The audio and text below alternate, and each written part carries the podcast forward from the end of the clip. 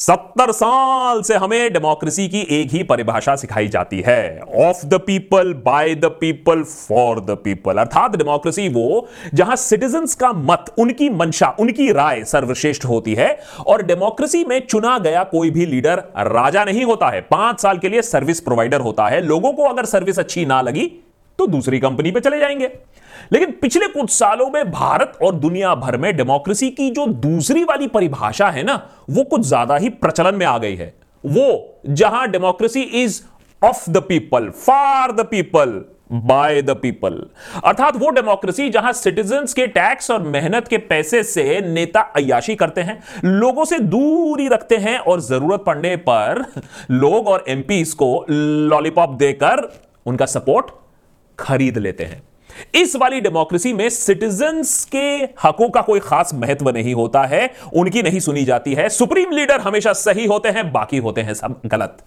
लेकिन सबसे मजे की बात है कि इस नए डेमोक्रेसी में आम जनता पर बल का ज्यादा प्रयोग नहीं होता है, कुछ 1-2 जगह होता है, लेकिन आम लोग आम खाते खाते अपने आप ही इस नए मॉडल की तरफ खींचे चले आते हैं। वो पाइपर वाली स्टोरी सुनी है ना, वैसे ही बिल्कुल, क्योंकि ये अच्छे दिनों का जो ड्रीम है, जो सपना है, जो वास्ता है, वो बहुत अच्छे तरीके से देती है। ऐसा न्यू डेमोक्रेसी हमें ब्राजील में देखने को मिला है, टर्की में देखने को मिला है, रशिया में देखने को मिला है। लेकिन ये जो टेक्नोलॉजी है, ये भारत में ये जो फॉर्मूला है, इसको परफेक्ट किया जा रहा है। पिछले कुछ सालों में 18-18 घंटे काम चल रही है इस फॉर्मूला के बारे में। साल 2022 में हम इस नए डेमोक्रेसी के फॉर्मेट, इस फॉर्मूले में विश्व गुरु भी बन सकते हैं, दुनिया के लिए एक मिसाल बन सकते हैं। जीरो के बाद न्यू डेमोक्रेसी का इजाद यही तो हो रहा है। देखिए, पुराना जो डेमोक्रेसी है ये बहुत स्लो है, बहुत बोरिंग है। आज इंटरनेट का जमाना है, लोगों को चाहिए फटाफट एक्शन और क्विक डिसीजन। नहीं तो हम चाइना को कैसे मात देंगे, मुंबई को शंघाई कैसे बनाएंगे, बुलेट ट्रेन कैसे चलाएंगे, बताइए आप। तो बहुत हो गया ये debate, discussion, consultation, clearance committees, parliamentary panels, voting. अरे सीधा सीधा सुबह बिल इंट्रोड्यूस करो, दोपहर भर जितना बहस करना है बहस कर लो, शाम तक बिल पास। और कभी कभी ये भी टू मच डेमोक्रेसी लगे तो रात को 8 बजे टीवी पर आओ, फरमान जारी करो और पूरा देश लाइन में लग जाएगा। No debate, no discussion, only delivery. ये है नया मंत्र। इसी नए डेमोक्रेसी से प्रेरणा लेकर आजकल ग्रोसरी भी 10 मिनट में डिलीवरी हो रही है। बताइए 70 साल में ऐसा हुआ था? नहीं हुआ था ना। लोगों को भी यह डेमोक्रेसी का इंस्टेंट नूडल वर्जन काफी पसंद आता है। हाँ, कभी कभी जल्दबाजी में दुर्घटना घट जाती है, जैसे नोटबंदी, जीएसटी इंप्लीमेंटेशन, माइग्रेंट क्राइसिस, लेकिन कम से कम कोशिश तो हो रही है। अब बीटा फेज में तो अच्छे से अच्छे सॉफ्टवेयर क्रैश कर जाते हैं, इसमें डेमोक्रेसी क्या गलती है? नई डेमोक्रेसी का यह मानना है कि आजादी, न्याय, मांग जैसे शब्द बहुत खतरनाक होते हैं। ये पुराने डेमोक्रेसी के मूल आधार हो सकते हैं, लेकिन नई डेमोक्रेसी का नहीं। नई डेमोक्रेसी में तो आधार ही काफी है आधार के लिए। अब आप ही बताओ, एक तरफ देश खतरे में है और लोग आजादी, we want justice, we want justice, हमारी मांगे पूरी करो के नारे लगा रहे हैं। अरे आजादी से अराजकता फैल सकती है, लोग काबू से बाहर हो सकते हैं, जैसा कि स्टूडेंट्स, फार्मर्स, हाल ही में डॉक्टर्स के साथ हुआ है? ये 1-2 शब्द ना किसी भी मजबूत सरकार को टुकड़े टुकड़े कर सकते हैं। और आजादी, जस्टिस, अकाउंटेबिलिटी के नारे को शक्ति मिलती है डेमोक्रेटिक इंस्टीट्यूशन से, जैसे opposition court, CBI, ED, election commission, IAS, IPS, CVC, अरे संविधान इटसेल्फ। तो नए डेमोक्रेसी ने इन सबको कमजोर करने के लिए नए नए तरीके ढूंढे। कहीं अपॉइंटमेंट, कहीं रिटायरमेंट पोस्टिंग, कहीं लालच, कहीं ये सब ना चला तो पेगासस। सब चेक एंड बैलेंस करने वाले इंस्टीट्यूशंस अगर अपने आप ही पीछे हट जाएं तो सवाल पूछने वाले, टोकने वाले, किए पे शर्मिंदा करवाने वाले होंगे ही नहीं। फिर सरकार जो चाहे वही कर सकती है, जितना विकास चाहे कर सकती है, अपना, अपने वालों का विकास, दूसरों का विनाश। अभी तो 2022 में सिर्फ नया पार्लियामेंट बन रहा है। अभी यहां कुछ लोग तो नए संविधान की भी बात छेड़ चुके हैं।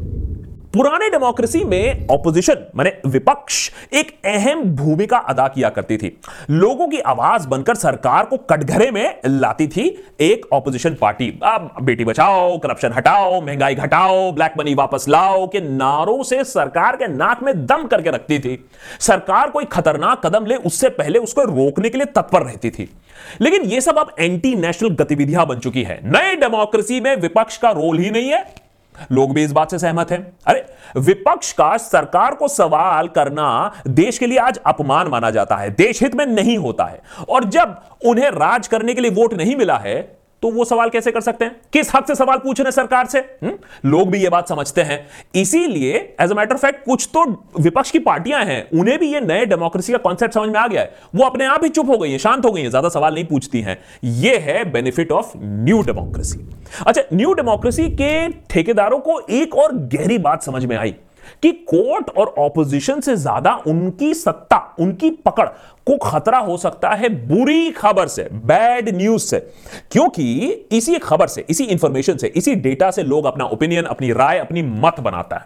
तो क्यों ना हम खबर के स्रोत को ही बंद कर दें और जो स्रोत है उसे अपने कंट्रोल में ले लें। जैसे सबसे बड़े न्यूज़पेपर, सबसे बड़े चैनल, सबसे पॉपुलर सोशल मीडिया प्लेटफॉर्म्स पर सिर्फ पॉजिटिव न्यूज की भरमार कर दो और जो कोई उल्टा सीधा बात करे उसे ट्रोल कर दो।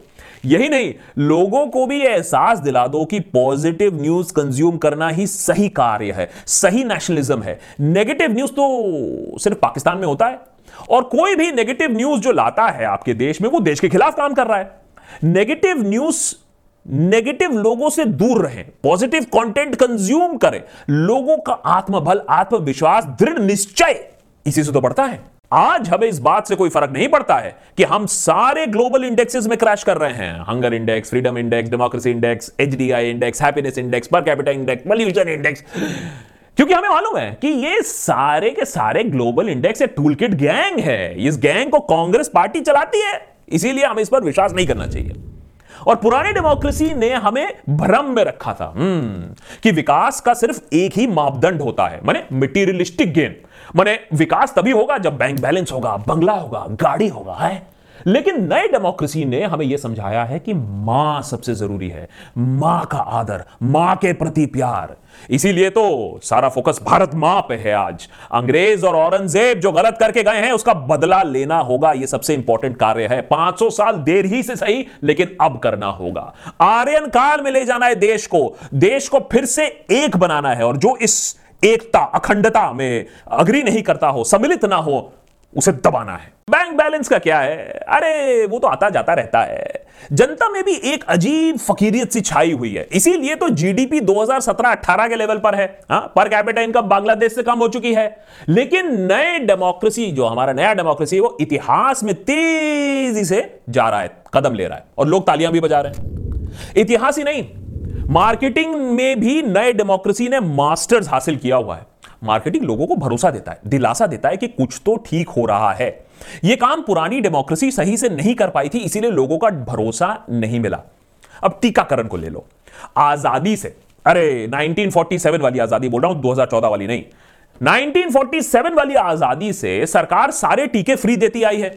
लेकिन क्या लोगों को यह बात मालूम है, क्या लोगों को यह बात याद है? नहीं है। लेकिन आज लोगों को, जनता को यह मालूम है कि कोरोना वैक्सीन फ्री में मिल रहा है, जबकि यह सच भी नहीं है। या फिर आप बेटी बचाओ बेटी पढ़ाओ ले लो, 80% जो खर्चा हुआ है इस प्रोग्राम में वो मार्केटिंग पे हुआ है, बेटियां बचाने पर नहीं हुआ है। लेकिन लोग तब भी समझते हैं, लोग मानते हैं कि भाई फील गुड भी कोई चीज होती है और एडवर्टाइजिंग सस्ती थोड़ी ना है, आज के डेट में है, वो भी महंगी होती है। तो बेटी नहीं, लेकिन चलो एडवर्टाइजिंग कंपनी तो बच रही हैं, पैसा इटली तो नहीं जा रहा है, तो लोगों का समर्थन इस बात पर भी है। लेकिन फाइनली नए डेमोक्रेसी के मानने वालों ने कई अहम खोज किए हैं। लेकिन सबसे बड़ा जो खोज है वो ये है कि लोगों का गधा एक बार नहीं, दो बार नहीं, बार बार नहीं, 56 बार भी बना सकते हो, कोई टेंशन नहीं है। ये पब्लिक है, ये सब नहीं जानती है। पब्लिक को थोड़ा डरा के रखो, थोड़ा गुमराह करके रखो तो सवाल भी नहीं पूछती है, ब्लाइंड सपोर्ट आपको मिलेगा। हां, पूछती नहीं है, पूछ लाती रहती है। तो पब्लिक को किसी भी फैसले से दूरी रखो ना, no consultation, no consensus. Public का काम है हिदायत का पालन करना, इन्वॉल्व होना नहीं है। 100 रुपए में खुशी खुशी पेट्रोल भराओ, अकेले गाड़ी में बैठे हो तो मास्क पहनो, अपना आधार कार्ड दुनिया भर की चीजों से लिंक करते रहो। और अगर गलती से एंटी नेशनल सवाल आपके दिमाग में आ गया कि यह सब क्यों हो रहा है, तो आपने आपको दिलासा दे दो कि सरकार ने कदम लिया है, कुछ सोच समझ के लिया होगा। क्योंकि समझ तो और सोच तो सरकार के पास ही है, आपकी सोच और समझ तो परमानेंटली घास चरने गई है। एनीवेज, आपको कौन सा 2022 में डेमोक्रेसी चाहिए, पुराना वाला या नया वाला? भाई देखिए देशभक्त पे हम यहाँ थोड़े ओल्ड फैशन्ड हैं, हमें ये डिबेट, हमें ये डिस्कशन, फ्रीडम, ओपिनियन, कॉन्स्टिट्यूशन, इन सबसे थोड़ा ज्यादा ही प्यार है। देखिए हमें विकास तो चाहिए लेकिन साथ ही साथ में हमें जवाबदेही भी चाहिए। लेकिन हमारे चाहने ना चाहने से क्या होगा, हवा तो अभी नए डेमोक्रेसी की तरफ ही चल रही है तेजी से, लेकिन इस तेज हवा में आग की लपटें भी देश को जला रही हैं। तो 2022 में फायर एक्सटिंग्विशर अपने पास रखिएगा, कभी भी काम आ सकती है।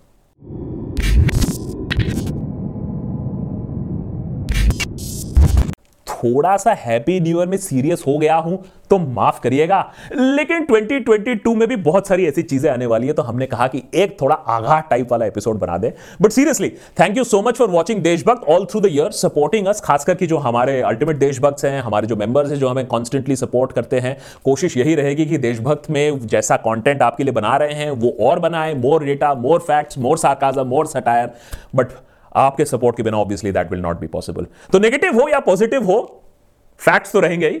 तो do keep watching, do keep supporting the देशभक्त।